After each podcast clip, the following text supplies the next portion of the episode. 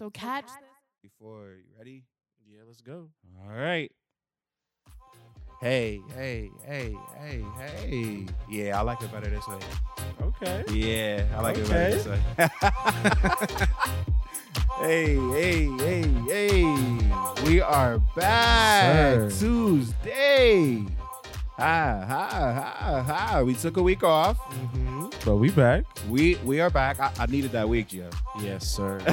For sure. I needed that week. It worked out perfectly. It was it was perfect. It was perfect. It worked out perfectly. Yo, what's good? Welcome to the yeah. That sounds so much better with the music on the board. It sounds so Mhm. much better. Yo, what's good? Welcome to Tuesday's Playbook, episode four. Yes, we sir. are back with the Catch This podcast. I'm your host, Chris Jackson. Sitting to the left of me on the boards is the boy Gio. Gio's like, what's good to the people? Yo, yo, what's good? I'm here. We are here. As I expressed yesterday, I already explained why we weren't here and and all of that. Um, we hope that everybody is doing well at the start of their week. It's a heat wave in Philadelphia, Mhm. wherever you are. Hopefully, it is cooler because it is hot here, and Bro. I am not digging. Nah, the, the walk here was like, I don't know if I'm gonna make it. Like I stopped at one point. Like I stopped and drank some water. I'm like, man. I did a, bro. I did a two mile walk yesterday, and it was In the heat, uh, bro. Yeah, it was trash. Nah. It was trash. I ain't gonna lie. But it's worth it. You know what I'm saying? It was uh it's crazy. So, you know, wherever you are, hopefully you're in some AC and relaxing. It's COVID. So y'all better be in the crib. I, I hope so. Y'all better be in the crib. This is even more of an excuse to be in the crib, right? Uh, and we hope everybody is being safe. Uh, before we get started this week, on this episode rather, Gio, you know, you heard the episode that we did for Sundays for Yeah. real, real, real quick. I just wanted to get your feelings on the situation between J. Cole and No Name, like how you felt about it. Obviously, you had a chance to listen and Mhm. process. Like, what was your what was your thoughts about the situation? What were your thoughts about like the J. Cole song? I'm assuming you heard it. Yeah. You know, give me your give me your spiel about that. Honestly, bro, I think I think the whole situation is stupid. Here's why. Why do we always find time to like disagree when we we we got we got work to do? Why are we finding time to clap back and throw shade and slight beef and all that, bro? Like, come on, man. Like, why do we get distracted so easily? For what? Now, I mean, like you ha- you have your people that saying Cole did, you know, he said he was misogynist, whatever. Listen, man. At the end of the day, everybody has a responsibility to do their thing, and I think the whole thing stemmed from him not really like posting about stuff or whatever. He not posting because he's protesting. He's out there, and we gotta get away from that notion that oh, if they don't post, they're not doing their thing, or whatever like that. Listen, it is time to stop being easily distracted. Let's get the work done. That's minor things. It's gonna come up, but we just have to be grown and be adults about situations in life. None of the clapbacks or whatever should have happened, in my opinion. Bad timing for all of that. Yeah, The um, timing was off. Yeah, I, I think you know that was one of the things that I said yesterday. That the sorry, said Sunday Mhm. that the timing was extremely poor. bad. I think the the only the only challenge that I had, and I'm not about to rehash Yeah. 55 minutes of what I said. Mhm. To me, not only was the timing bad, but it's like I support anybody having their ability to artistically express themselves. Yeah, for sure. But once you come out of your way to tell a woman of any Mhm. of any ethnicity, but like definitely a woman of color, once you come out and tell a woman how they can and can't protest, and then double down and say that you need help, and then triple down, stand by it the next day, it just was a little weird. After after three and a half weeks, Yeah, like, it was you know what I'm saying. like, it was just weird. For Weird stuff, bro. now, again, that's not to say No Name didn't have a part to play in it. I already expressed that. If y'all want to hear that episode, y'all can go listen to it. But I agree with you. The timing was Yeah, bad. it was bad. J. Cole, like, you can't be tripling down. Like, I just thought that that was a little ridiculous. But, but yeah, I appreciate your feelings on Mm, Yeah. that. You know, you weren't here, so and that was that's all because of me. Um, I wanted to get your feelings on that, and I and I agree. That, Yeah. you know what I'm saying. bad time. Whether he was a misogynist or not, Mhm. like it was just poor timing. Mhm. So, but yeah, so let's let's get right, right, right into it. The first topic of the day, Bubba Wallace. For all those who aren't familiar with Bubba Wallace, he is one of the drivers for the NASCAR series. Listen, I don't really know much about NASCAR. I don't have the expectation to know much about NASCAR. listen, all I know in NASCAR, bro, is that they make left turns. That is all. yeah, that Making a yeah, left turn? Nothing. Mhm. Yeah, yeah. NASCAR has nothing to do with us as black men in this crib. But, but, but, but, Bubba Wallace identifies as a man of color, Yeah. and that is something that I can appreciate. Uh, I, supposedly in NASCAR, there are different levels to it. So I guess you you have the NASCAR drivers that are in like the uh, the the the big the big thing. Mm-hmm. I guess it's because it's 40 drivers, right? I'm looking at it right now. So it's 40 drivers, and I guess this is the NASCAR like Cup Series. I it's not it's it's different levels to it. I, I- it's, Listen, man, it's different levels. I have no idea what happens in NASCAR, bro. but but but but he had yo I'm like come on man. The situation that's ongoing right now, the reason why we wanted to start off with it is because though we don't know about NASCAR Mhm. and we could have used our platform responsibly and did research and didn't, Yeah. because this situation as it relates to NASCAR means almost nothing to me.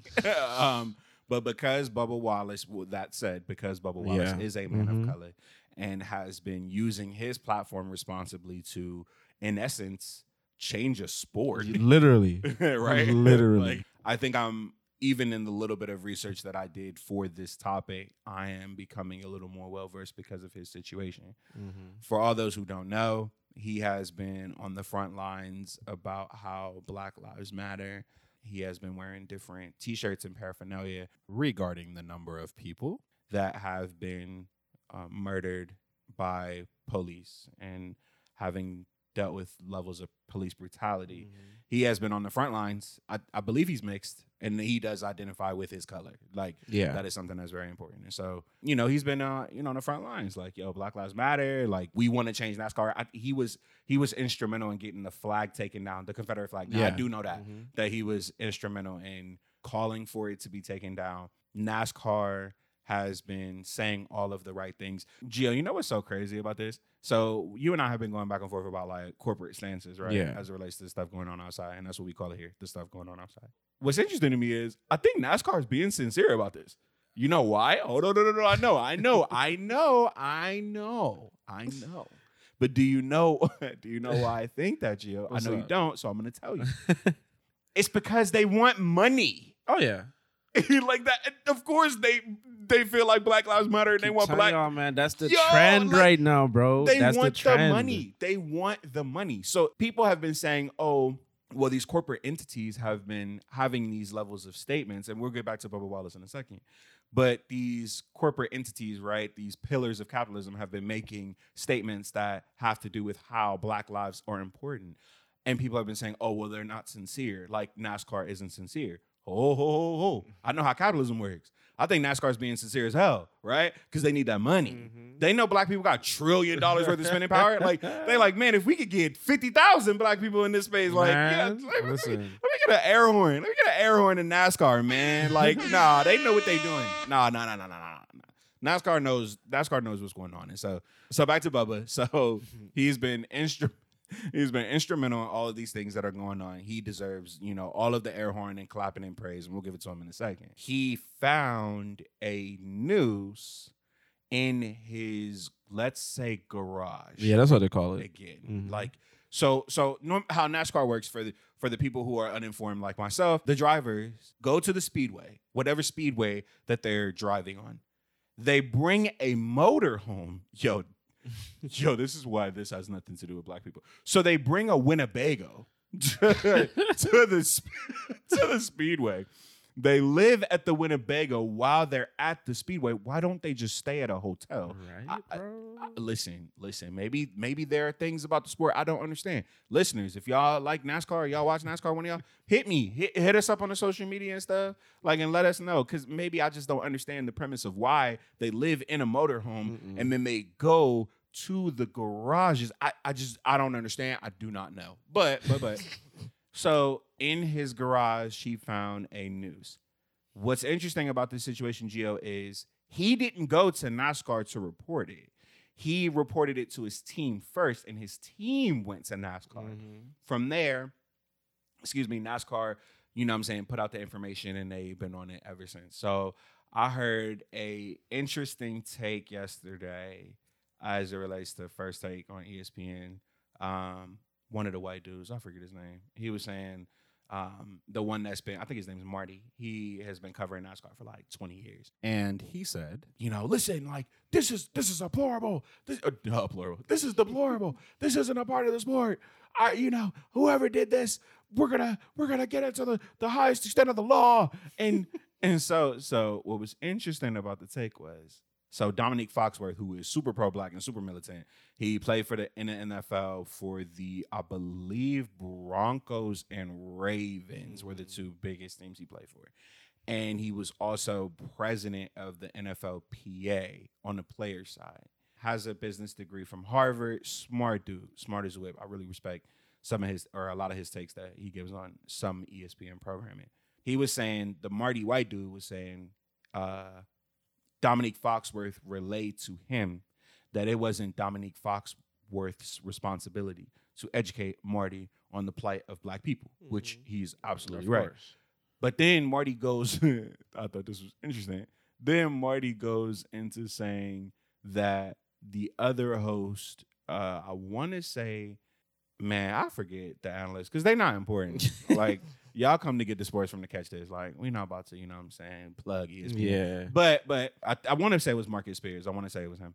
He was saying Marty was saying, "Oh, I've known him for years. We go all the way back to Marcus Spears played at LSU, so we go all the way back. Um, again, I believe it was Marcus Spears. Go all the way back from LSU days. We know each other from the South. All that.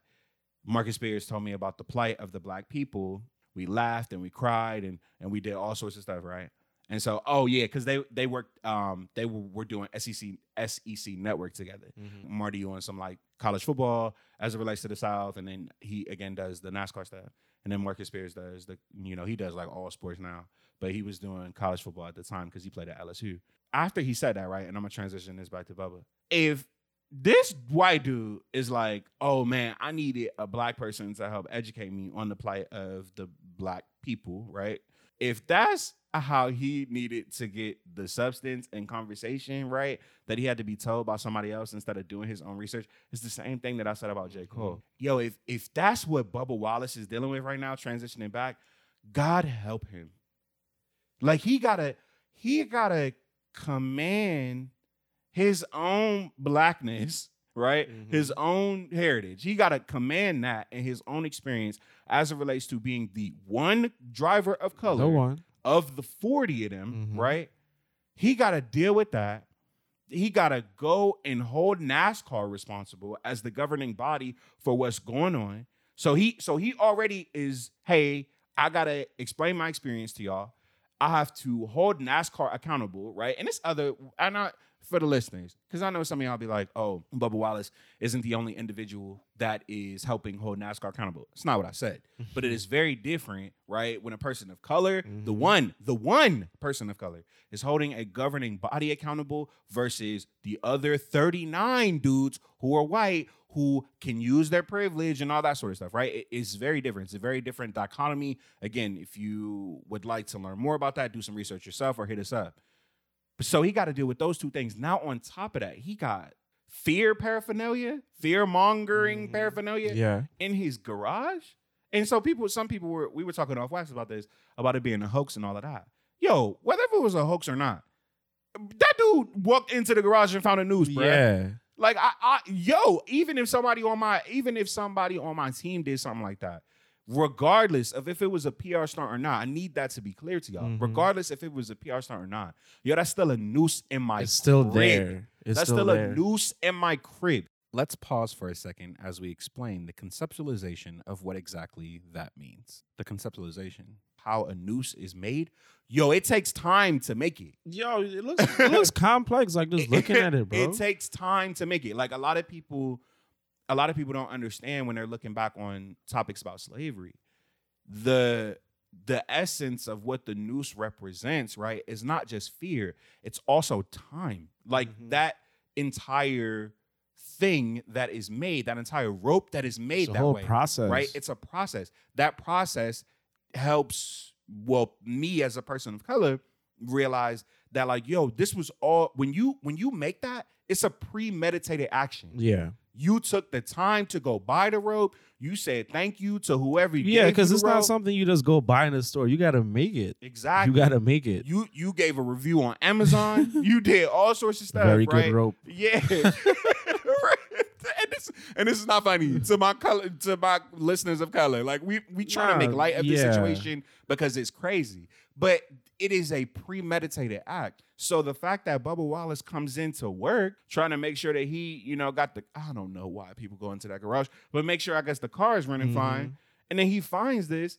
I don't necessarily know if Bubba Wallace was ready for what he embarked on as it relates to being a person of color in Yeah, this. I don't think he knew like all that was gonna happen. And I think the thing is too.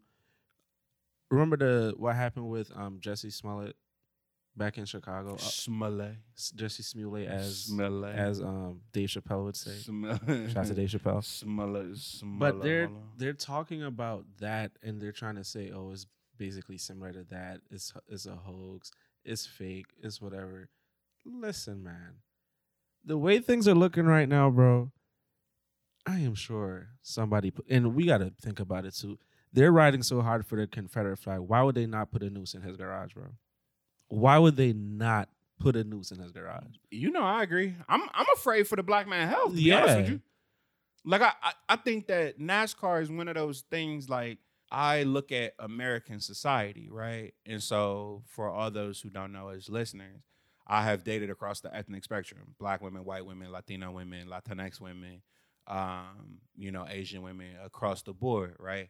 Like in different parts of the world too. Like, I, you know, I I am very much a I'm very much a believer that love is love. I know a lot of people in my community uh, may not get down with that level of sentiment. I understand that. Um, I also understand the privilege that comes with that as a man of color who is educated and has Mhm. things going for him. So I, I take all of that into account. I come from a very militant mother. Um, so she was always letting me know about, you know, how that looks in terms of the optics and perception. That said, for me, when I have dated white women, we have this thing that we joke about about like we call it white people, right? and so, no, we do. I swear. Like I, I've in the few that I have dated and like had like serious relationships with, they they all come from different parts of the Mhm. country, right? And so, um, there are certain things that happen in certain parts of the country that are legit, like legitimate white people. NASCAR is one of those things. Yeah, I agree. like like there is no level of and now and now we do it in terms of a fun thing, right? So there are certain things in regards to the black community culturally that are black people. Mm-hmm. For instance, oxtails. Yo, I've never met any white person that A knows what oxtails are and B be eating oxtails, right? so I would say that that is probably a cultural, you know, yeah, a cultural entity. Like it- Yeah. it's it's for us. It's not it's not for anybody else. Not to say that anybody else doesn't enjoy it. I just have not met. Just anybody our that does. thing. That's It's exactly just our thing. Exactly. So with NASCAR, right? And this is way more time than I even wanted to spend on this topic. But with NASCAR, yo, we we understand that the catch this podcast, white people, and not and not white like, again, because I got to be specific. More so, white people in the South. We Mhm. understand that that is y'all thing, and we understand that that y'all hold that very near and dear to you all as people. Yo, I support y'all, right? I don't really think that NASCAR need to be uh supporting diversity, to be honest with you, because because again, I understand that that is one of the last things in this country that is like Mhm. like predominantly. So let's say like 95% white. I'll even bump it up a little bit more, bro. You know what I'm saying? Yeah. Y'all y'all can't have Yeah. it. Y'all can't have it. We White people in the South, we don't want it. At all. We don't want That's it. That's y'all thing. That's Go back, yo. knock your beers back. Yo. You know what I'm saying? Do We your sup- thing. We support we I, we support Bubba Wallace. You know, again because of how we stand on the pillar of diversity and inclusion stuff here at the Catch This Podcast. We do, we do. Mhm. But you know, y'all can have it. Honestly, I because I, I don't want to see this black man get hurt. Yeah. You know what I'm saying? Like now I'm now I'm starting to look at like, you know, I don't know too many black people like that's been saying they want to support NASCAR like that. I can see why again that y'all at NASCAR want the business aspect of it. You know, we as black people spend Mm-hmm. money, A lot. but uh, you know, I I ain't going to no NASCAR races, bro. Nah, man. I'm not even watching it, bro. Uh, You Mhm. won't find me at any speedway, bruh. I'm I'm cool. I'm not even trying good. to see the highlights, bro. I am I am good. Yeah, my, I'm good. My grandmother's from Charlottesville, and they got a speedway there. I don't even think my grandmother would go. I don't even think my grandmother's ever been. like, she don't have what business she have there, bro? what To business? to do what? That's all that I'm saying.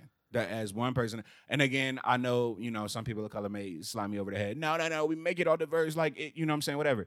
Nah, man, I think that things should certain certain things should be Just leave it to them, man. certain things should be separate. Yeah, not everything has to be diverse. Yo, I don't. leave it to them. I don't need to experience everything, right? I, I don't I didn't do gymnastics in school. Not because I ain't think gymnastics weren't cool. Yeah. They cool, but it just ain't for me. So you know Because everybody has something that they do. If that's your Exactly. thing, That's you do your your thing. I'm not gonna mess with you. NASCAR, on your that's thing, your bro. thing. We not we not trying No. to mess with y'all. We you know we support Bubba Wallace. Of course. We stand with you. You know what I'm saying. I'm gonna give him the air horn and all of that. But Yes, sir. that's as far as it goes for me. All right, moving on from the NASCAR, NBA, we back. We are back Yes, officially. sir. we have been back officially for a little minute, but we Mhm. officially official. You deserve NBA applause. We're back. A beautiful thing. Yeah. Basketball is here. Gio, certain players are talking about they don't want to participate, saying that it's going to take away from the movement of what's going on outside. How you feel about that, bro? How you feel about Kyrie, Dwight Howard, uh, some other players saying that it will be more advantageous to sit out and mess with the, you know, again, you got to f- up the church's money in order to make Mhm. sure stuff changes. You know, that's where I stand on it. That's where I stand. There are people who believe that that is not the, you know, best thing to do. Mhm. How do you feel about it? How do you feel about some certain players? I think Trevor Ariza, Yeah, he was uh, out. he I opted think. out. Yeah. How do you feel about players sitting out? Do you think that they should use their platform responsibly and play? This is going back to like civil rights movement, where Mhm. y'all wanted the ability to have these jobs and all of that. So, you know, how how do you feel about the community, I guess, of the NBA and, and players of color feeling like certain some should sit out and some shouldn't? I think with Kyrie being like the first one to like head the movement, I guess it kind of takes away some credibility from him because you know he came out one time and said the Earth is flat. I was about to laugh at the mic, but I ain't want to interrupt you. Nah, bro. Like once you say something crazy like that, and now it's a serious oh, time. Oh, no, Oh, no, Kyrie, you don't deserve the. No applause. clap. you deserve the laugh out. Like, yeah, he, he's bugging his flat Earth. So to have a comment like that, and then now it's time to get serious. It's kind of like, bro, are you serious or are you joking? Because at first when I heard it, I thought it was like, oh, he's, this is one of his things again.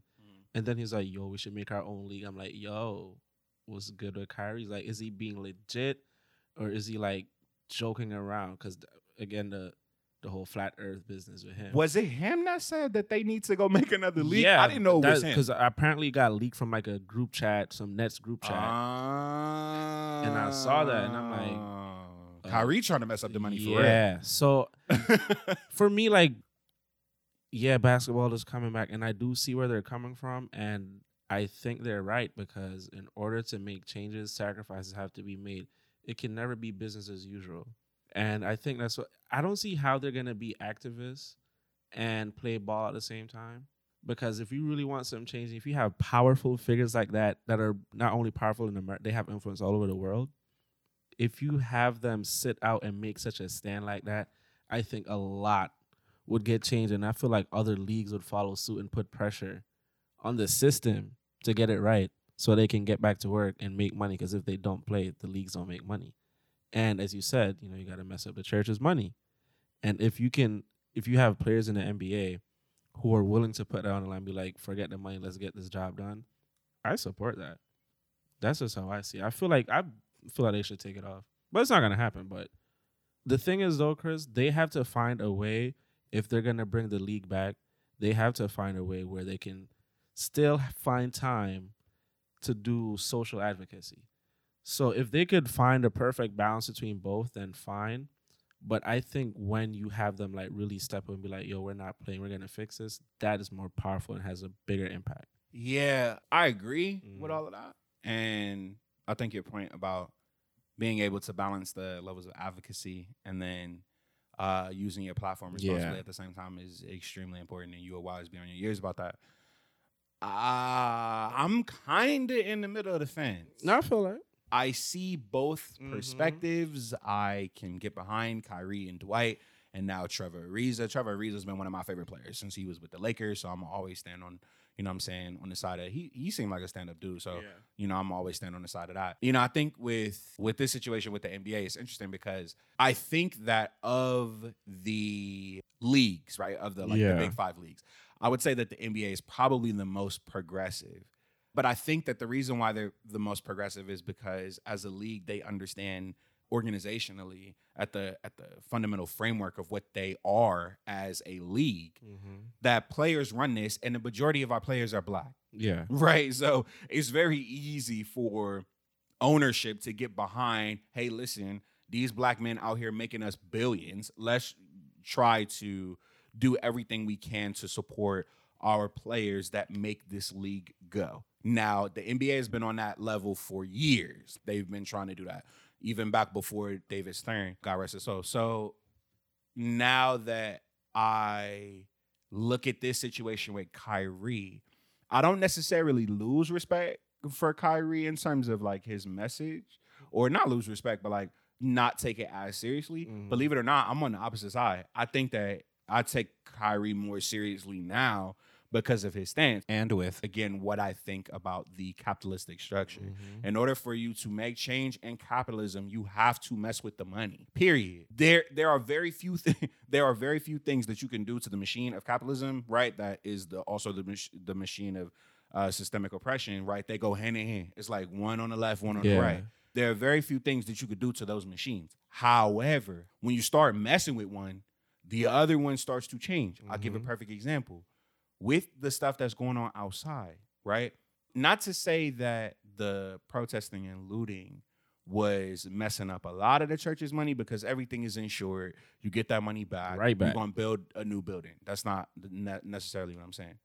But when people that don't look like us start doing that stuff, mm-hmm. that's how the money starts to shift right? Because it, and it's not it's not necessarily the money it's the optics of what you see. Yeah. so when a business looks at what's going on outside and then sees people that don't look like us getting knocked down by the police and you know what i'm saying getting thrown around and tear gassed and all of that and then they the ones that's going into the precincts and and you know what i'm saying in minnesota and lighting them things on fire and all of mm-hmm. that then the optics of it starts to look different now that we're getting back to the nba you know, with Kyrie, yes, if you were going to shift the ideas of the optics, right, and how it looks in terms of supporting the NBA, in terms of you wanting to get away and start a new league, I don't know how uh, how intelligent that is, but you do have a platform. Do I think that Kyrie's made millions of dollars of his career and he could stand to miss out on some checks? Yeah, absolutely. I, th- and even from his Nike deal alone, he cool Yeah, he chilling, bro. when I look at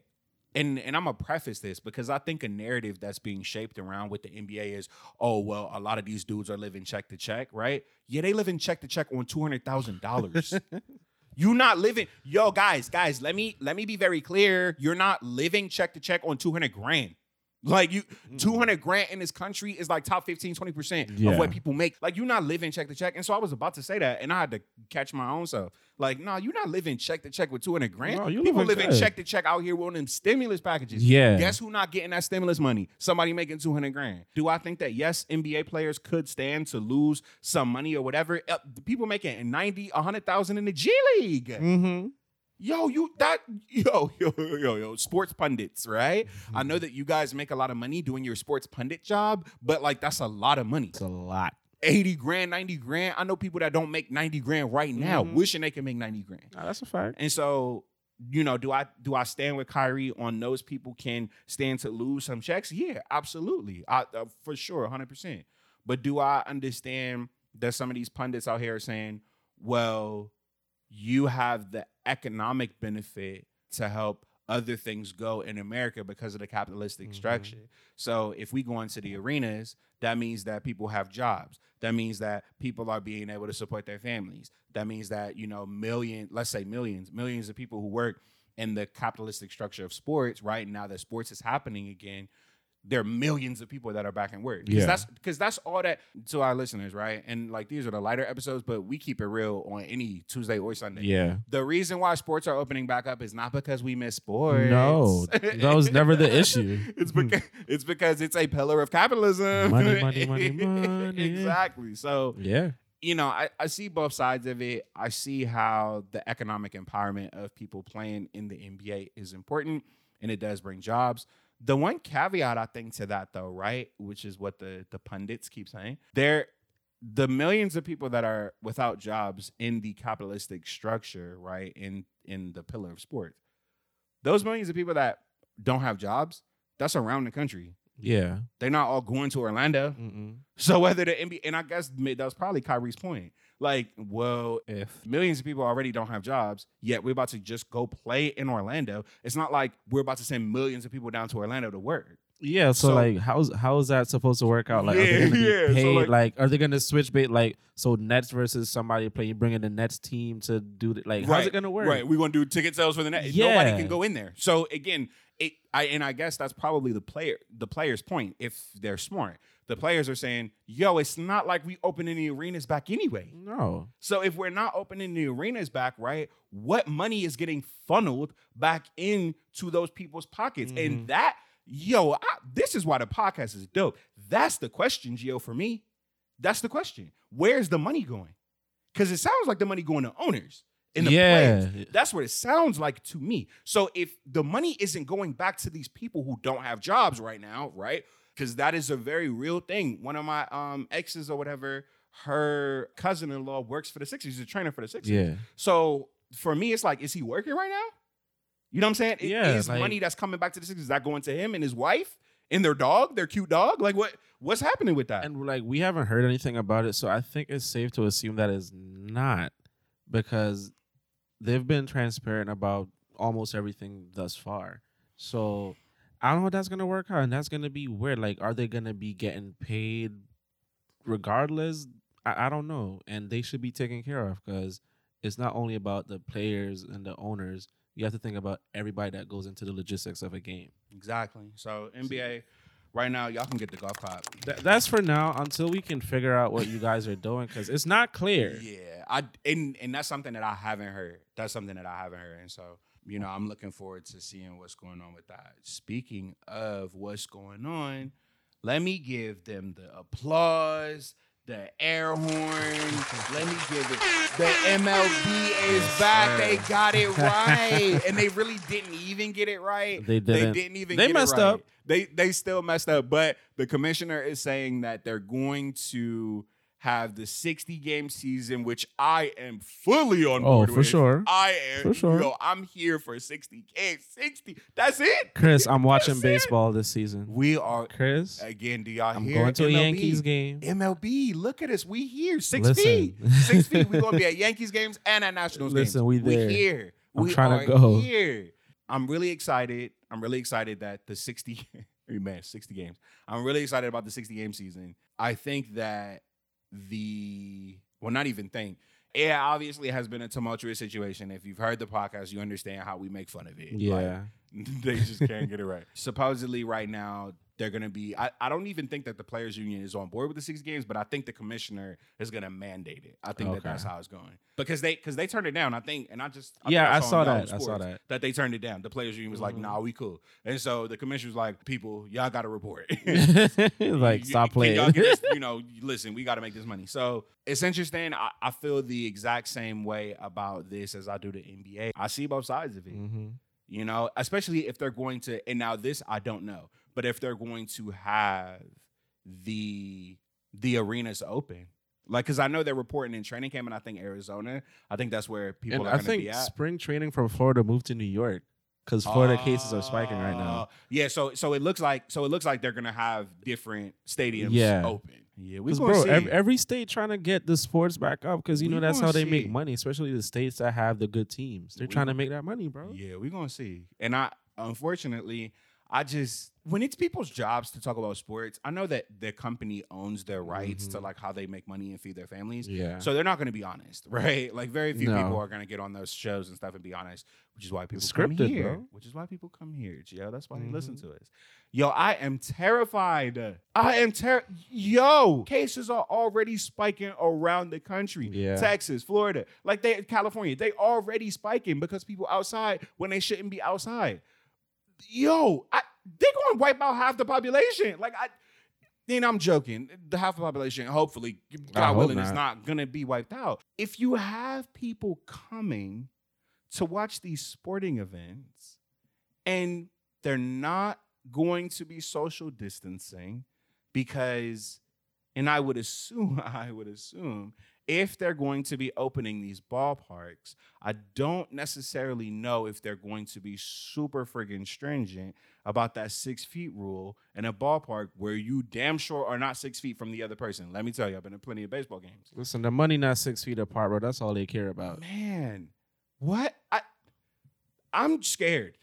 Like It's, it's gonna be very interesting in the next couple of months. And I'm and I'm excited. Like I'm excited to watch these sports. Yeah. uh, you know, uh, I'm excited to see how it looks and how it works. because I and I think with baseball because they so far apart already anyway. Well, the the one thing that isn't is the umpire, the catcher, and then the hitter. Mhm. They are probably you know we six feet right now. Yeah. But I think they even closer than that. Honestly, they the catcher. I know the catcher. They're like right behind next to each other, bro. Yeah. So we about to be six feet pitching or catching balls and hitting balls Mhm. and getting calls, strikes, balls, and all that. I don't know. I don't know how this gonna work, man. Like, it's I'm I want to see how it plays out because it's very interesting. But they're back. But the, M- the MLB finally got it together. Finally. and not even 'cause they 162 games versus 60. Like, that's a no brainer. I keep it like that. MLB.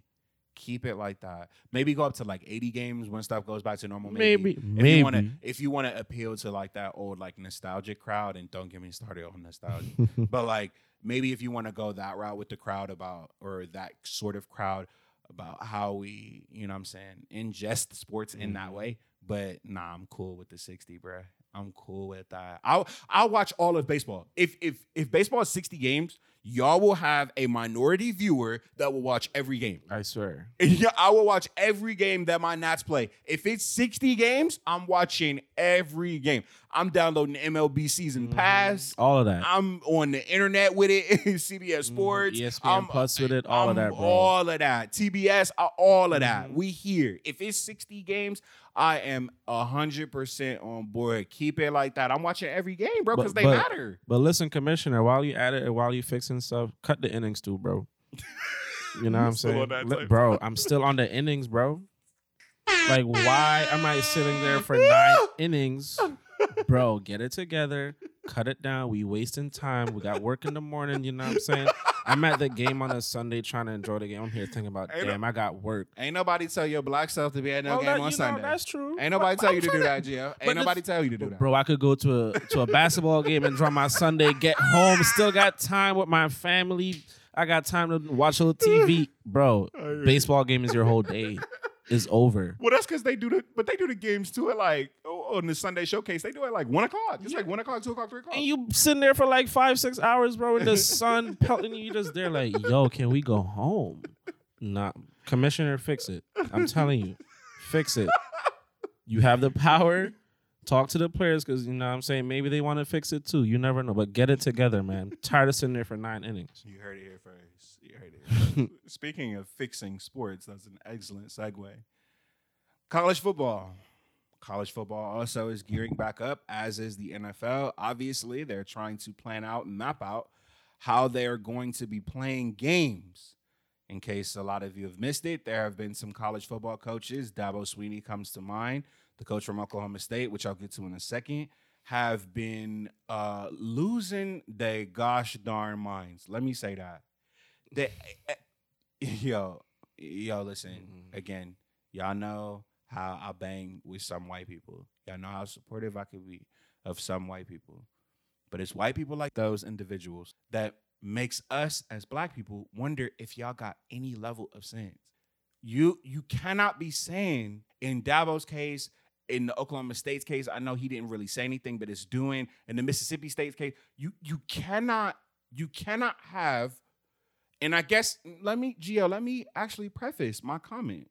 You could before have black labor and they not speak out. Mm-hmm. But now in 2020, you cannot do that. You cannot. You. I feel like Hannah with the ad lib. Like how? How can you do mm-hmm. that? Like you can't. You cannot facilitate coaching on a level with black labor and expect them to be subservient. I know that that's been a thing, right? It's different now, bro. because sports is a pillar of capitalism. In order for us as black people to have a vehicle to move up in Mhm. socioeconomic standards, we have to participate in different levels of labor, sports being one of them. So, yes, I understand, right, that people assume you could just do certain things as white coaches or white people in media or white people across Yeah. sports. You could just do stuff, right? Absolutely And for years, for decades, athletes wouldn't speak up in ways that were advantageous to the collective Mhm. involved.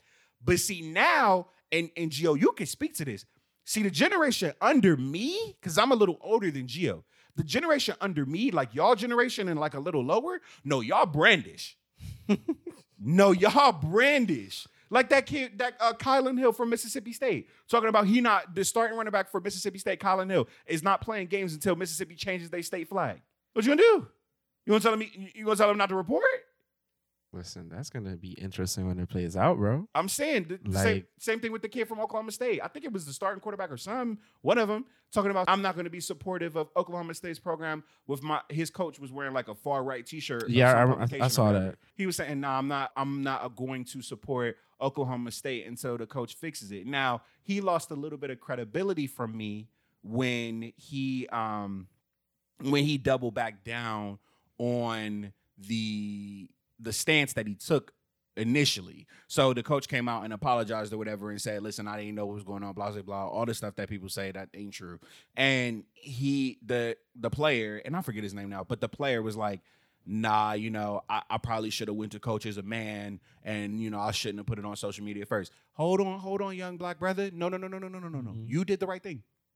You did the right thing. Somebody probably said something to him after it got, got into no, his no, no. head. Let me tell let me tell you, let me tell you, young black king. Let me tell you, you did the right thing. If nobody else is saying that on any other platform, we, We are. it here. We are. You did the right thing. Do not back down Mm-mm. from the stuff that you heard after that. I know they may have threatened your they him. scholarship. Yeah. I know that they may have said whatever to you in order for you to back down a little bit about going to the coach first. Now you don't need to go to the coach first, King. You need to call him out. That's Straight what up. you needed to do. You did the right thing. Kylin Hill, same thing.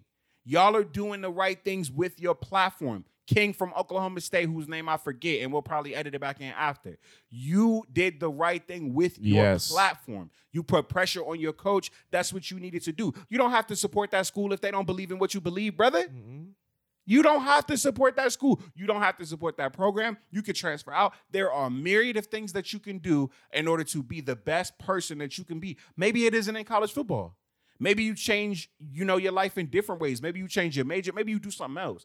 But you did the right thing. So for him to come out and say, "Oh no, I should have went to the coach first. Nah, brother, I, I see through all. Nah, of we that we know stuff. what happened. I see through We know all what happened. of that stuff. And Oklahoma State, y'all could get the golf clap too because I know that y'all came at him. I know that y'all did that. Mhm. I know y'all did that. So go ahead and get the golf clap for that bullshit. But I know y'all came at that king, and I know he was nervous, which is why Of he made course, this that's why he made that statement, bro. Like But it's so obvious. We support you though. You did the right You thing. You did. Now back to college football. Y'all I don't think I, I don't think that sports are ready for young people of color to be taking these stances. I'm telling you. Because I think players aren't gonna play. I think players are about to transfer.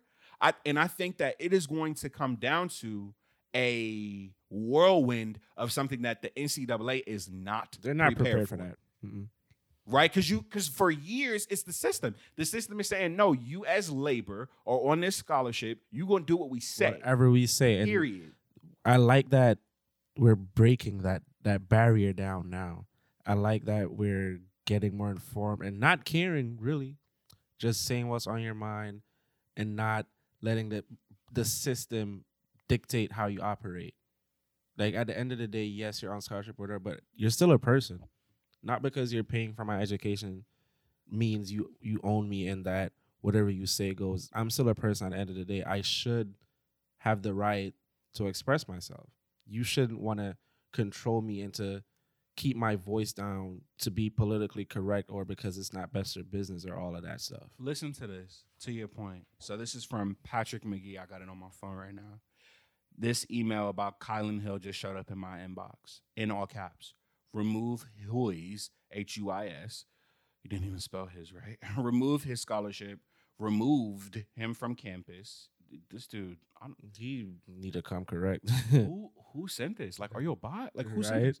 Remove Hoy's scholarship, removed him from campus, and tell him good riddance. He should not be allowed to enroll in any university in the NCAA. For talk for speaking out, bro.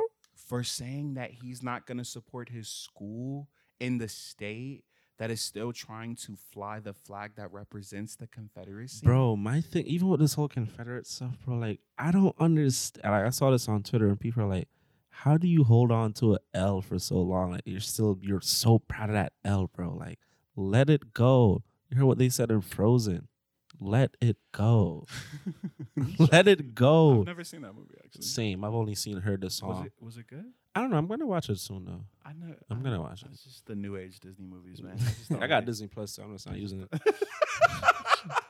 I think it's on my TV. Paying for that, like- John, man. It's like it don't hit the same. But yeah, I, Let it go. yo, if this is the stance, right? this this is me being like unequivocally serious. If this is the stance that people are taking about young people of color, saying that they're not going to support their university in a state whose mayor, I believe, or governor, whichever one that was talking about George Floyd. Oh no, he he didn't die from uh, having a f- knee on his neck. He died from like uh, different like health complications. Oh, that's what. Yeah, that's what was the yeah, first that's what he said. exam. That's I'm what like, he. Yeah, that's what he said in oh. Mississippi. One of one of the leaders in Mississippi said that. If Kylin Hill, who I respect, and we're gonna reach out to hopefully have on the podcast, he probably is gonna turn us down because they took his scholarship away.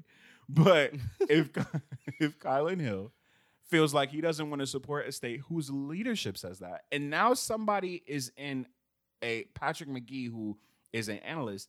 Now he's in his email talking about well he shouldn't be able to enroll in any school in the NCAA. You so now so now it is starting to be apparent, Gio, to me mm-hmm. in sports, which is why I love we do sports on Tuesdays. Now it is starting to become extremely apparent to me what my book on my table talking about the forty million dollar slave, which is a great book. If you haven't read it, read it. It's perfect. Literally, it's my favorite book of all time. Now it is starting to come out that we are just labor.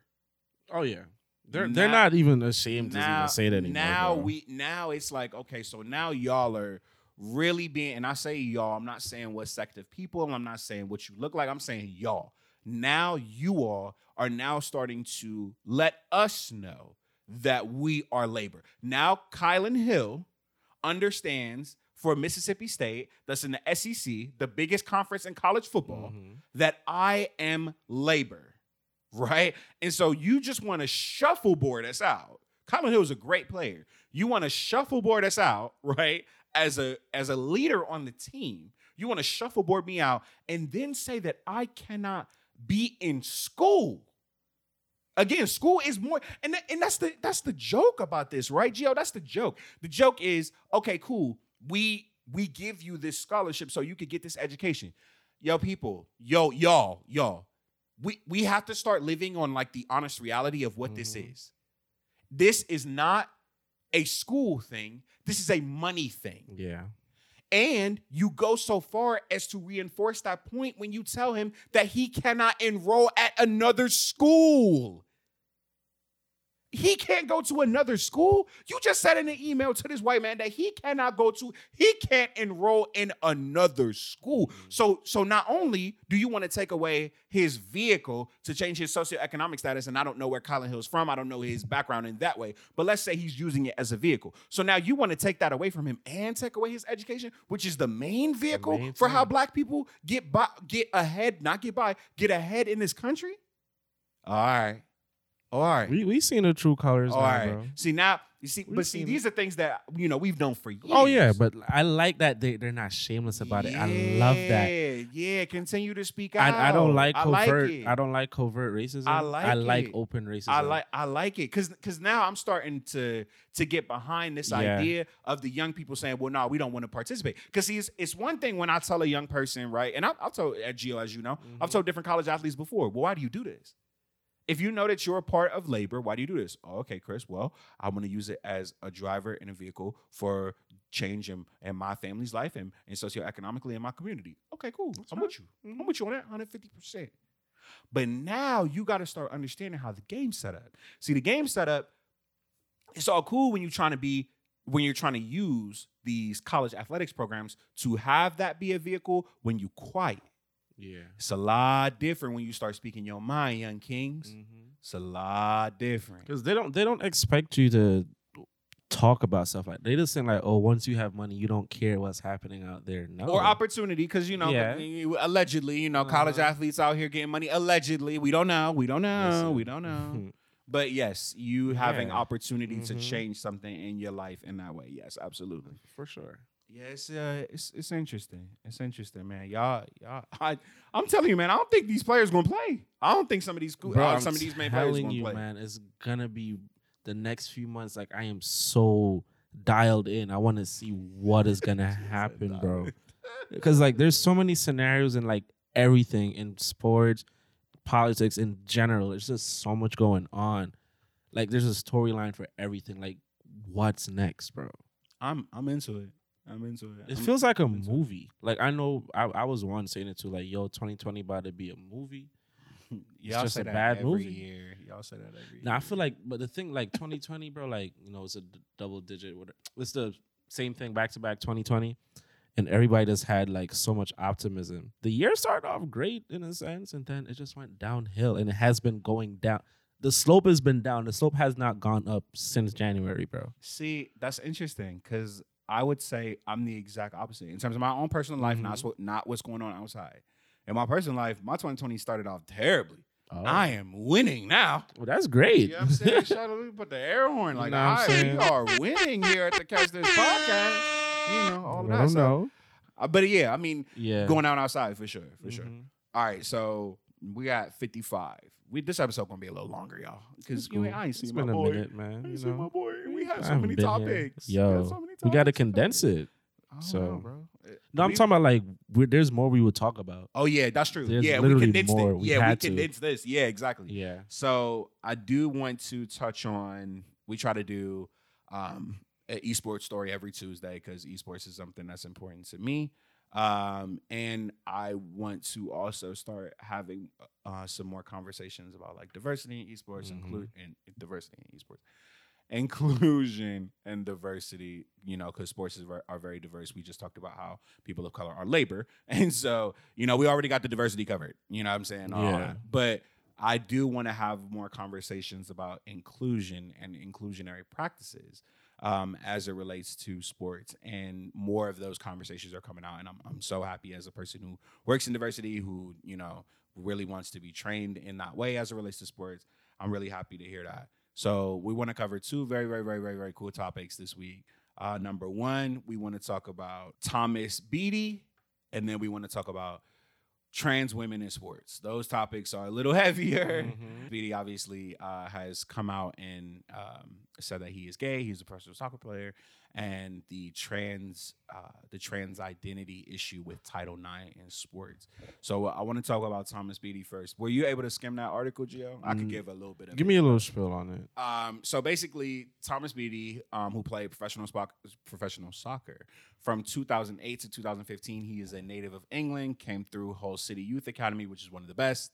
Uh, his career took him all over the place, and tried to, and in that he tried to find his, you know, true identity about, Mhm. you know, about Who he is, And yeah. So uh, he says in a quote for ESPN, "I'm a brother, son, friend, former pro footballer, entrepreneur, and annoyingly competitive lad. I'm a lot of things, and one of them is gay. Um, in case you guys want to read this article, this is on ESPN. This is uh, as told by Emily Kaplan. Emily Kaplan is one of the best, I think, uh, not only analysts but writers at ESPN.com. If anybody wants a female perspective in sports that is super cool and super educated, super, super, super, super, super, super, super dope.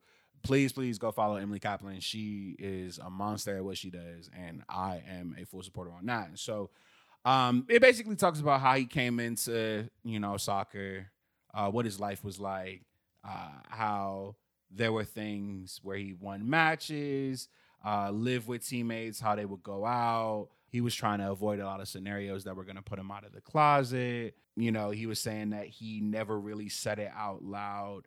And so years later, he was saying how lonely he felt because he couldn't really identify with his, you know, true self. Mhm. And and obviously for those who are our listeners, you guys understand how important identity is for us and specifically for me. I am not gay, but I have dealt with my own identity issues and my own struggles as it relates to uh, who I am and who I was coming up for years, you know, from my own personal situations. And so I I understand. I understand where where Thomas was Yeah. coming from as it relates to who he is. Now I'm gonna pose this question to you, uh, Gio, because I feel like it is the most pertinent and the most important. Should more players come out in their firmness, whether it be gay or bisexual or queer or Mhm. being involved in the LGBTQI plus community? Should more people, professional athletes, um, should more people come out? I mean, yeah, and my thing is too, like when they do come out, I just feel like I don't know why, like there's this whole like stigma behind it, and it becomes like whenever you talk about them, it becomes weird. Like you should be able to come out, say who you are. Matter of fact, Chris, you shouldn't have to be put in a position where if you talk about your sexual identity, like why is it such a why is it in the news? Like why is it such a big story? Like shouldn't you just be able to be who you are without having to do interviews like that? Like if he's gay, he's gay. That's what he does. Like why does it why is it such an issue that every time some I remember what, what was his name? Was it Jason Collins when he was like the first openly gay? yes. Yes. Why was it so crazy? I'm like, if that's his sexual preference, that's his, does it affect his game? No. Well, the reason to answer your question, Gio, the reason why is because even in this article, quote, society told me my masculinity was linked to my sexuality, Mhm. something we, of course, know is a false assumption. It's because the ideas of your sexual preferences are seen and viewed out of fear, Yeah. right? Out of out of lack of understanding, out of all sorts of things, they are seen to be linked with something that's not real and not true. I think that it's a big deal because people are afraid to identify. I think that in professional sports, especially sports that are, that are dominated through male centric culture, so Mhm. basketball, football, baseball, uh, hockey, soccer to a lesser extent. I think that those sports are seen as men being men, men being the strongest men possible and, and persevering and pushing through the adversity and coming out on top as men and manly men and all of that. Whereas in actuality, right, it, and it, it interestingly enough, it doesn't have to just deal with those levels of open sexuality. Mhm. It also has to deal with levels of depression Yeah. mental health, right? If you are seen as less of a man, it is somehow a knock against you in your personal being, which is totally and unequivocally not true. Yeah. You know, we we've talked before on wax and off, like the the baseline for men being vulnerable, right, is incredibly low because of what society says, and we'll get to that even in the men's love segments on Sunday. It is seen as a negative that you are open enough to be comfortable within Mhm. your own self that that's crazy. You, it is seen as a negative to be open and comfortable within your own self. What song was I listening to recently that was talking about? Oh my gosh, it's Flatbush Zombies. I was walking back on the two mile walk yesterday. That's exactly what I was doing. And on one of the songs on Flatbush Zombies album, uh, not the newest one, but the one maybe two albums ago, one of the rappers, I think it was Meechy Darko, was saying that being honest is a superpower these days. Being real is a superpower. These Yo, days. that is so crazy because I feel like that, bro. Yeah. Like I you know I feel like that. Yo. You, like I I've never felt more free and more more valued as Chris, being Chris in my life than just being painstakingly honest with people because for so many years I was so fixated on the idea of what I wasn't, Mm-hmm. right? And so even now we've got Thomas Beattie saying, you know, right here, and we're gonna get into Title IX in a second. Why can't people just feel comfortable being people? Yeah, bro. That's all I was getting at. Like, why is it like if you come out, you say you're straight, oh, he's straight. Oh, you come out say, oh my god, he's gay. Like, bro, why does it matter? Just I'm just here trying to play ball, live my life, and I choose to live my life how I live my life. That got nothing to do with you. That's a decision between me and whoever. Why are you so concerned? Like, get out, get out, get out of my life. Well, and it and it also comes it also comes with the idea that you know we as as men in these sports and in these industries and we we have to do better with our language. We, We have to do do. better about what we say. You know, I you know this, Gio. I don't use gay slurs ever.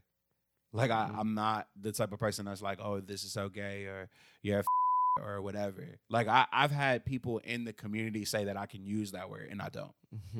You know what I'm saying? Like it's yeah. it's not it's not for me. Like it's the same way of people being in the community of black and brown people and then they giving the uh people who are not in those communities liberties to say the n-word right like Mhm. no i'm not on board with that it just is not something that i necessarily believe in because you aren't a part of the culture yeah. same thing with lgbt no i'm never going to use the word because i'm not i'm not going to jokingly say it i'm not going to say it in any level of anger or Mhm. vitriol uh, because i'm not a part of the community and i will definitely i say you a or whatever. Like, I- Yeah. I, there are there are and and again that's a non-educated way. I can say that the things that you're doing are absolutely egregious and you should be ashamed of yourself. I, can, I can say it educationally and i can say it you know what i'm saying? Like you know i come from dc the issues i think is that we as men have to get better. Even with my cursing right? Like i have to continuously be better. I have to use my platform responsibly. I have to speak in my personal life responsibly. Mhm. and those are things that i'm working on I don't do it with LGBT because again, I believe in that space. I believe that that space is important. I believe that that space has helped change Yeah. people's lives of color. I, I believe in all of those things, right? And so I think that that's the answer, Gio. I think the answer is that we as men, and I keep coming back to that over and over and over and over and over and over again, but we as men have to be better.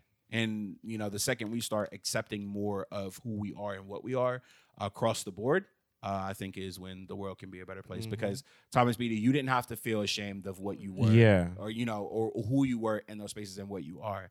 Nah, bruh. The only thing that you are is Thomas Beattie's. You, Thomas Beattie. You are a football player. You came through one of the best youth economies for football in Europe, and you know, what I'm saying you dope. You dope in that way. I don't know you personally, but you, sh- you know, as a person who understands how it feels to be very lonely in a space because of your own identity or lack thereof in terms of the confidence surrounding that. Nah, bruh, you're cool. Mm-hmm. Yeah.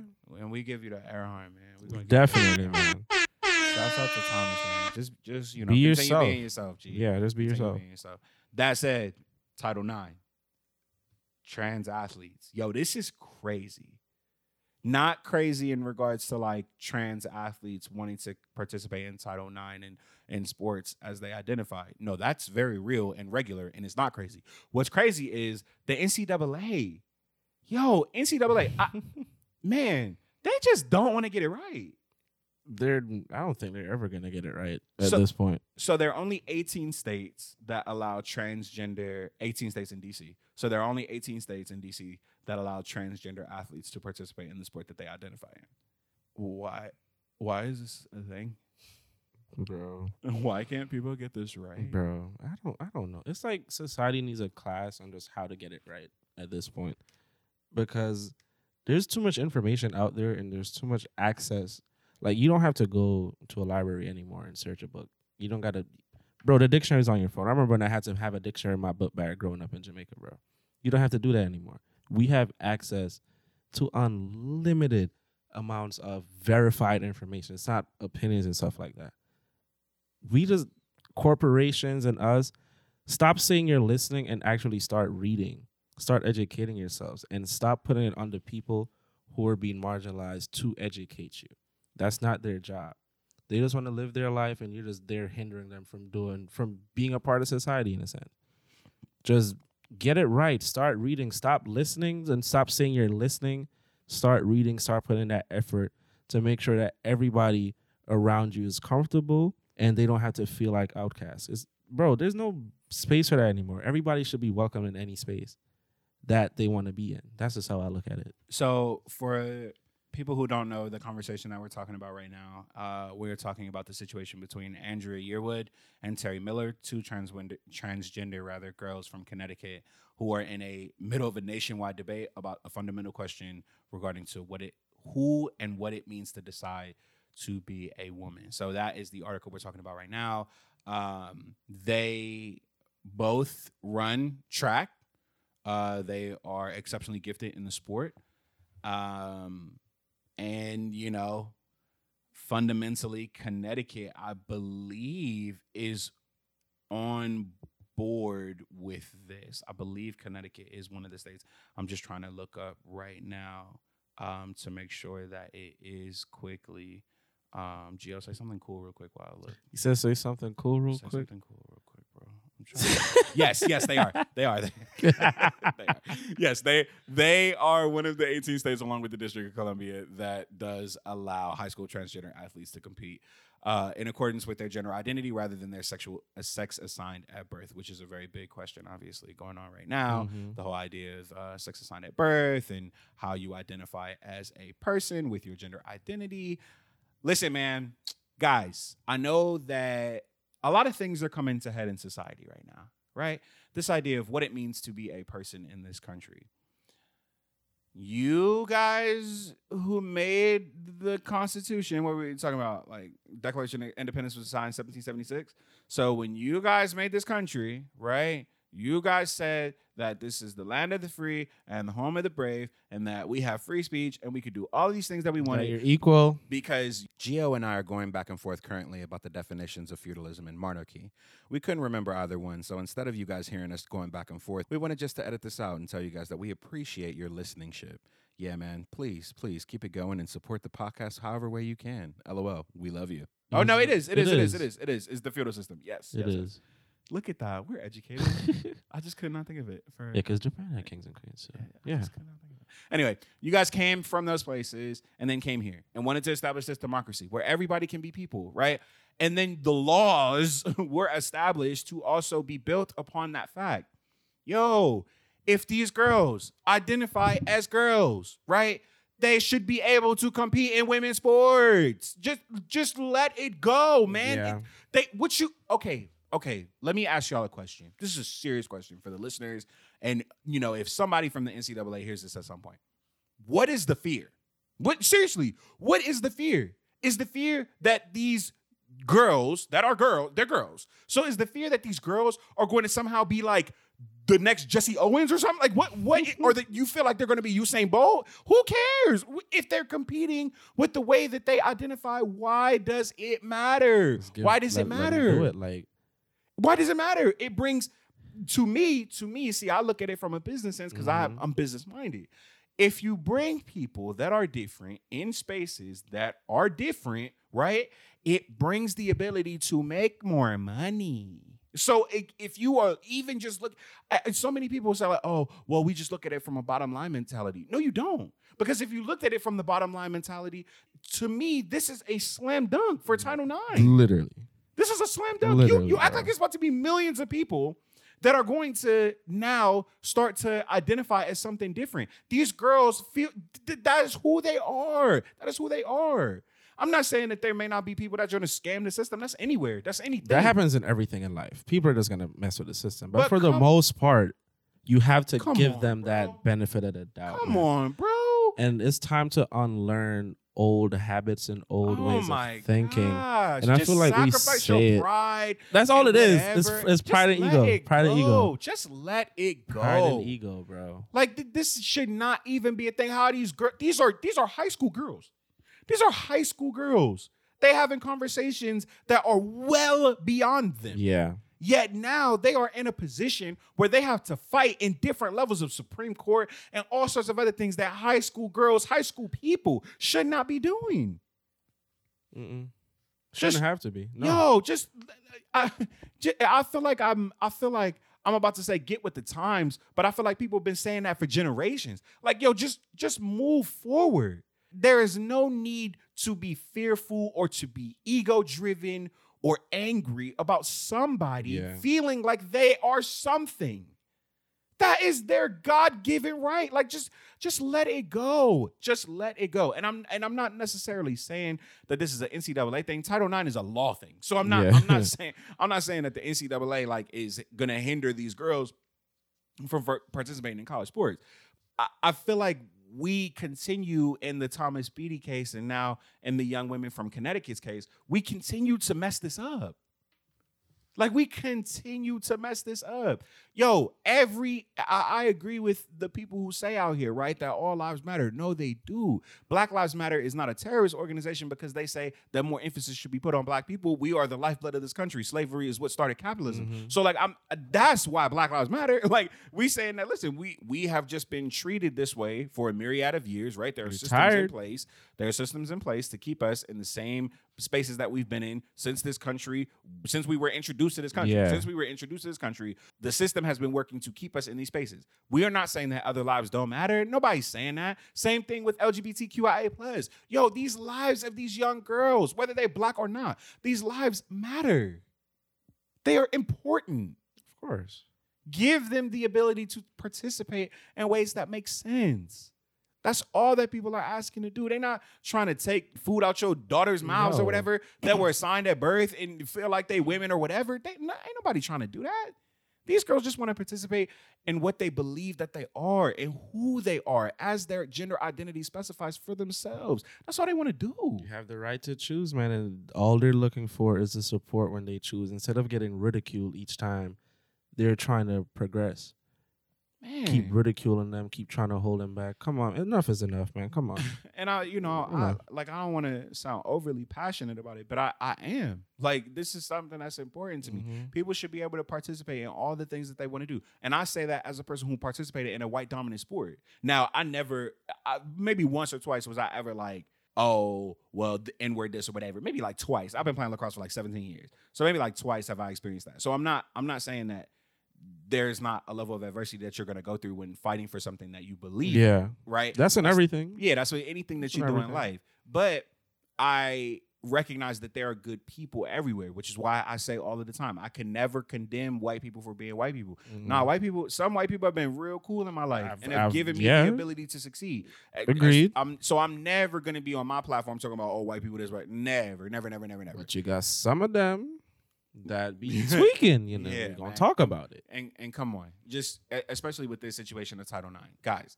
This is a slam dunk. I understand that it is new and it is difficult to wrap heads around as far as gender identity and uh, sex assigned at birth. I, I know that those things are are very difficult, right? People in my own family mess that up. So so I get it. Pronouns, I, I get all of those things that people struggle with, but you have to learn. Just take the time. Same thing with the idea of Black Lives Matter. Same thing with the idea of gay men in sports. Listen, just just take the time to learn and listen, and just move forward. That's it. That's that's that's all we need Yep. to do. That's all we need to do. Last story before we get into securing the bag and songs of the week. This whole mixer situation. Again, I want to do at least one esports story, Mhm. one esports and one inclusionary story a week this esports story about Mixer. So, for all those who don't know what Mixer is, Mixer is a streaming platform through Microsoft. Uh, it was created maybe 2017, I believe 2016, 2017. Mixer just closed. They just they just closed. They are going to be closing effective immediately, and they are going to be absorbed by Facebook Gaming. So, for all those who don't know the esports scene or the streaming scene, there are four big platforms that represent the streaming services where millions of people, young people, from the ages of like 10 to around 30 participate mostly the big four are twitch that is a amazon subsidiary uh, mixer which is a microsoft formerly microsoft subsidiary youtube gaming which is a google subsidiary Mhm. and what is the other Facebook? one Was it I- Facebook gaming? there's one more i think i did i say four twitch four. mixer yes twitch mixer YouTube, uh, YouTube gaming and Facebook, Facebook, gaming. yeah. Yes, yes, yes. Facebook being the newer one of the four. Uh, Facebook, obviously, as you guys know, has billions upon billions of dollars, They don't know what to do with their money at this point, bro. They're just buying stuff. and they are now trying to get their esports scene flowing, which everybody's trying to do right now.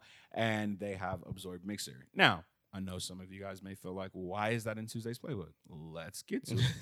the reason why this is in Tuesday's playbook this week is because esports is notoriously, and I mean notoriously, known for their lack of diversity and Mhm. inclusion. So much so, right? Ding, ding, ding, that one of their former employees, I guess he wanted to sit on the information until Mixer uh, was sold, right? And now that it's sold, he wanted to give his story. So I believe his name is Milan K. Now I don't, I know that's his Twitter name.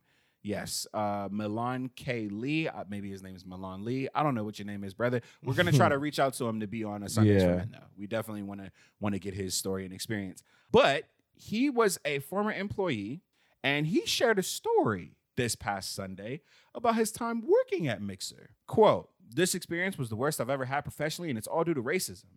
End quote. Lee worked for the streaming platform owned by Microsoft starting in 2018.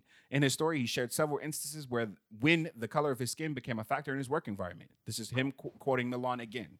I was one of the only black people working at Mixer during my tenure. While at a conference, I was pulled aside and told the only reason I was hired was because I am street smart, quote unquote. Oh wow.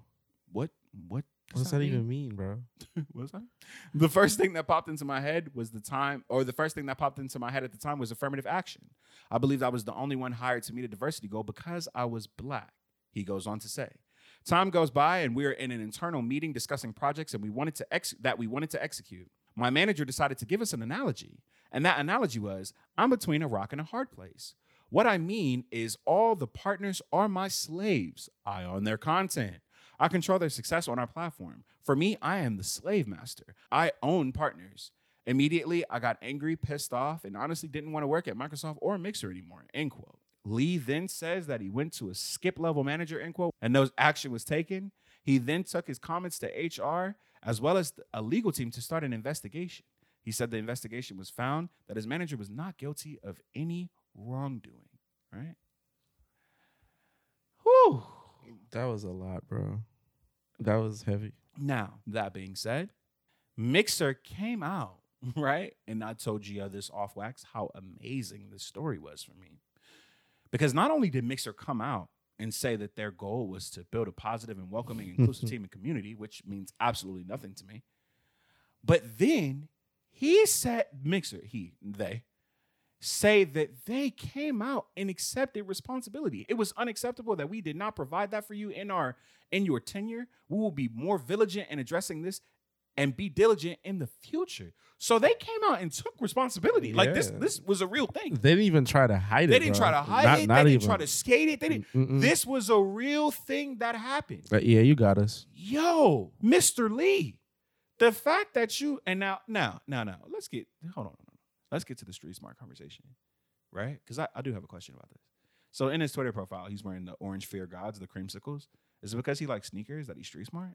I like sneakers. Am I street smart? Listen, man, you know how they do black people, bro. I just, like, am Like, I like am I street smart? What do they mean? But like, I don't know, man. Listen. What like how like uh, what what defines street smart? Yeah, like, how do Like, you just know somebody? Like, did you put him in a situation where he had to be street smart? You just assume.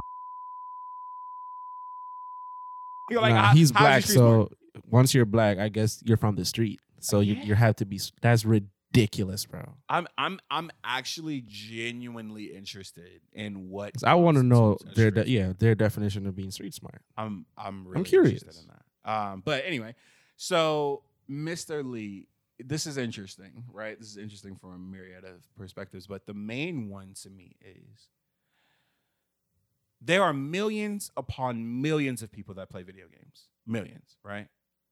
Yet we only see and hear about white people and Asian people that play these games. Mm-hmm. Microsoft, if you guys felt like at Mixer, because I, I'd like to think that Microsoft has some level of diversity in there. I would hope. And, We would hope. you know, all that stuff. If you guys decided to totally, you know, exclude that portion of Mixer and then are only doing hires on a diversity level, that's being told to a gentleman while he's at a conference, right? And then has a situation where in his meetings, one of the higher ups at Mixer says that they're a slave master. Then this to me promotes the entire field of esports being extremely, extremely racist that it- there's no way to there's no way to to settle No. that for me. Like The, ev- is the evidence is there at this point. This is an industry, right? That not only is extremely racism or extremely racist, but sounds like it prides itself on its idea of lack of in- inclusivity and inclusionary practices. So I ask a question with this topic specifically: How long are we going to get this wrong? How long in sports are we going to continue to get this wrong?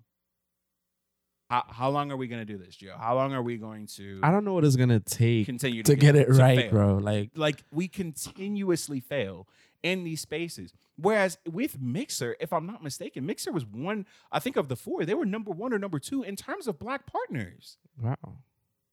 So, like, how are we going to continue to get this wrong? I'm not saying that we all got to believe in the same thing. I'm Mm-mm. never going to take that approach. But there's a right and wrong when it comes to this, bro. on, there's man. no there's like Come there's on, no man. two sides. There's a right on, and man. wrong. Come on. You're either on the right side or you're not. Like don't there's a right or wrong and it's it's baffling me as to why people are still choosing to do the wrong thing because for, for what like what what what did you gain from using such a r- a racist analogy like you tell me that's a, disgusting. the first thing that came to mind if you're trying to equate whatever you're doing in the workplace and the first thing that came to your mind was slavery Yeah, it was it was disgusting, honestly. Um, ridiculous I think it's uh, honestly, Gio, to be to be like painstaking honest with you, I think it's just easy.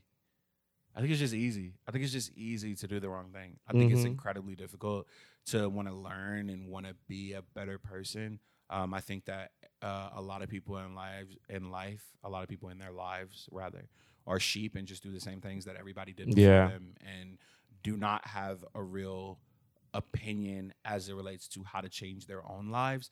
Um, I think it's really easy to have an opinion on how to change someone else's, and so, and I'm speaking to that from experience. I I, th- I think it's just difficult. I think it's, it's just hard, and I think more people like us, like uh, Mr. Lee, like uh, Kylin Hill from Mississippi State, like the young gentleman from Oklahoma State. I think more people have to do the hard thing. They have to do the hard thing to Mhm. say, "Listen, this is completely unacceptable. This this is not something that I stand for as a human, right? This is not something that I stand for as a person." And it's interesting too, as well, giving to this mixer thing. And I'm I'm gonna use my platform responsibly. Yo, big streamers, a couple of y'all haven't come out and supported Mr. Lee on this situation who were mixer partners. Yo, cut the cut the yep cut it out. Do not do not hide behind your platform because you are scared to lose followers and listeners. Do not hide behind your platform. There as Gio eloquently just stated, there is a right and a wrong thing. I'm not going to call out the streamers here Mhm. because it's going to be irresponsible. But you all know who you are. Stop hiding behind your platform and do the right thing. just just do it like nike says just do it No. It might be hard at first, but you're doing the right thing. If somebody is gonna ridicule you for doing the right thing, then obviously they're doing the wrong thing for ridiculing you for doing that. So just try your best in whatever you do, and it could be something small, but it starts small and it gets to big issues. But just do the right thing. That said, I already know. I already know what time it is, man. You know the vibes. It's been a week. I'm so excited. I get so excited when this music comes on. Hey. You know hey, the vibes. we okay, in here. okay, the okay, This okay, podcast. Okay, okay. We rocking out. You with. Gio, you with Chris. Yes. You know the vibes. It is time for check-ins with Yes, sir. Gio. Gio, what's your check-ins? Man, I, I hope everybody's doing right, but I gotta I gotta bring back something into the forefront that I feel like a lot of people are neglecting right now. Yo, why am I seeing y'all out partying, bro? why is every why is my timeline jumping? Why y'all at the functions, yo? Come on, talk to me, people. Like, what's up? Are we that pressed to have fun? Are we that pressed to go out and drink? Like, what is the issue, man? Listen, too many states across this country are rising in coronavirus cases. We all want to go outside, but if we cut it prematurely, we're never going to get back out there. Like, what is so hard to understand? But then again, the leader of the country, he's out here trying to have rallies, and he's supposed to be setting the example, and his base is a, they're a bunch of losers, anyways. So, him leading that charge and not doing the right thing in this situation, Chris. Come on, Gio. They're not Bro, losers. They're listen. not losers. All right, maybe y'all not losers, but y'all not using y'all brains the way it was designed to. There we go. That's good for the. You know, I ha- let me let me quiet. let me change. Yeah, y'all use your brains, man. People, especially my black folk, stay home, man. Come on, we got this far, and now it seems like we're messing up. We're gonna like the experts are saying we're going right back to square one. I want to be outside. People, come on, stop messing up for me, because I'm trying to be on my best, bro. I'm trying to turn up, bro. You know, they had their whole Juneteenth, Juneteenth thing recently. Everybody hitting my phone, yo, bro, you coming? I'm like, no, because I don't want to be, I don't want to be in a situation where I'm gonna compromise my health and your health. Come on, people. Like, it is June. It's almost July. We shouldn't be having this conversation again. It's not like we're just started. We know what this does. We know the implications of coronavirus. Come on, man. Stay home, please. I like how Chris held me accountable when I walked in today because I didn't wash my hands. And I'm like, yo, I'm slacking too. We all got to get back on track. We all got to start being vigilant again. It's not over. There's no treatment, there's no cure. People are still dying.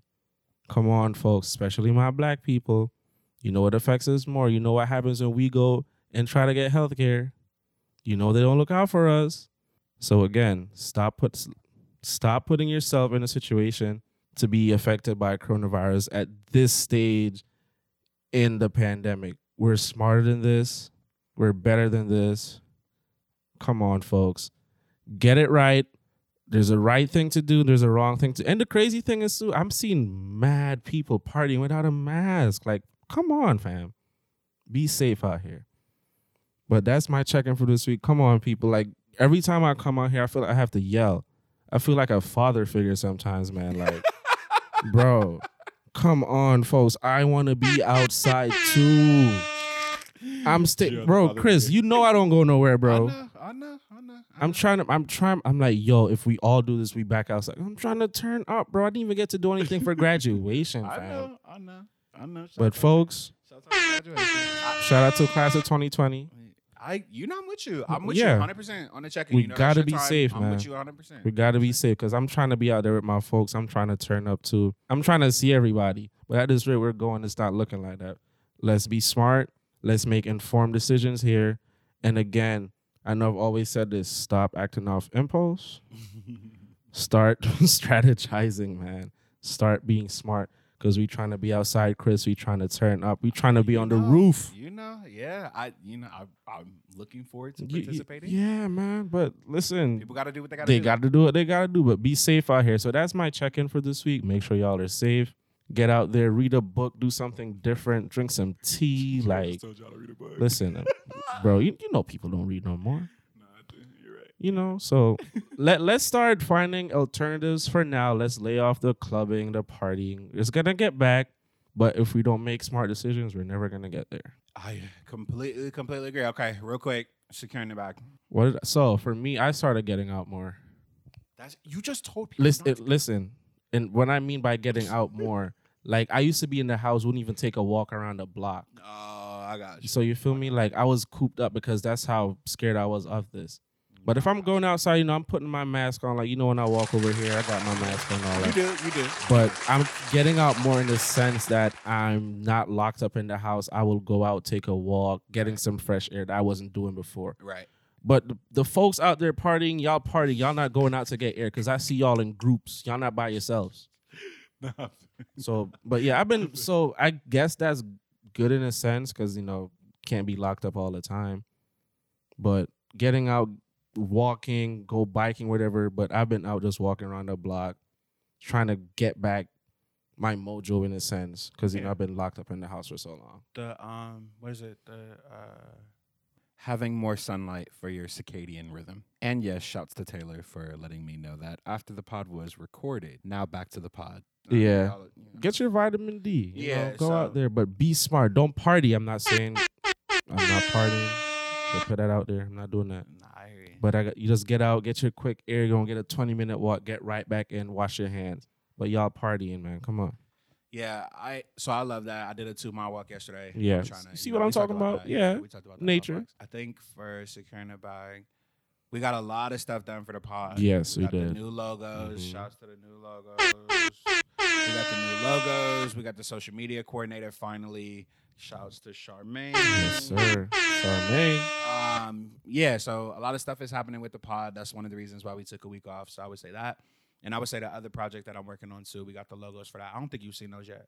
So we got the logos for that. So yeah, so it's been a it's been a cool um week and a half since we did the last Tuesday's play, but with everything that's going on outside, different things can help put life into perspective for you. And so um, as I expressed on Sundays for men, Mhm. um, having that situation with my sister really helped motivate me and, and get me into a better space with the things that I'm working on with the pod and professionally in my projects and that nature. And so, though I am not happy that my sister had emergency surgery, um, I am happy that that surgery gave me in terms of the perspective. And so, shouts to my sister. Negative into a positive, right? Yeah. in the hospital and having her stomach fluid together. Um, that being said, songs of the week, real quick.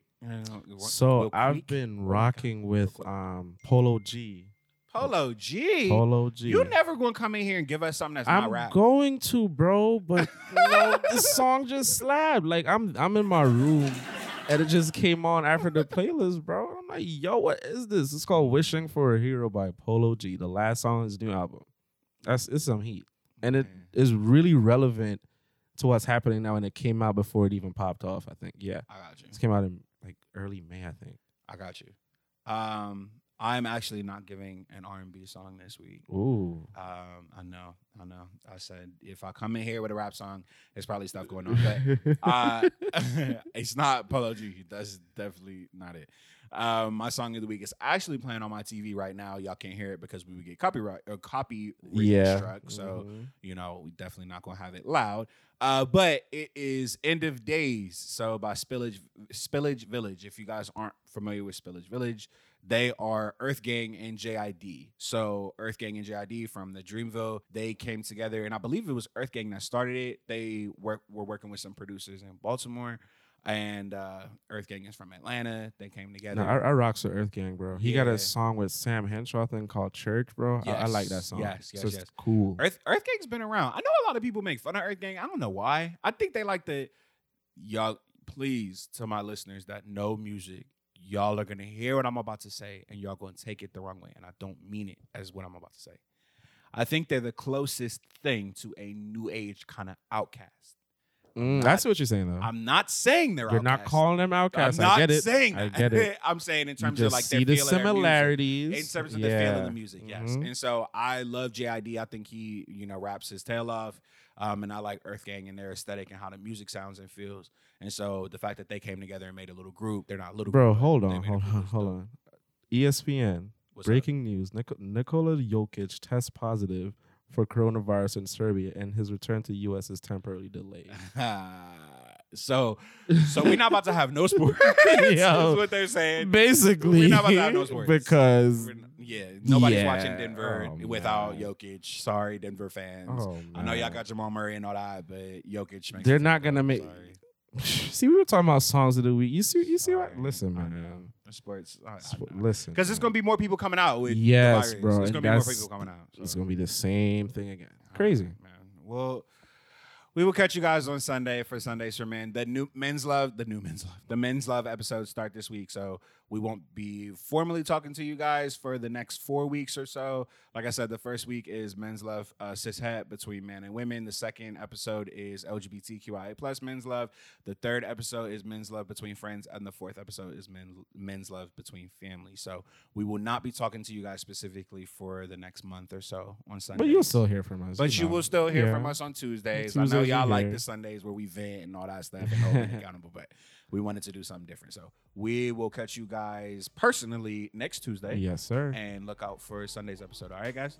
Peace. Peace.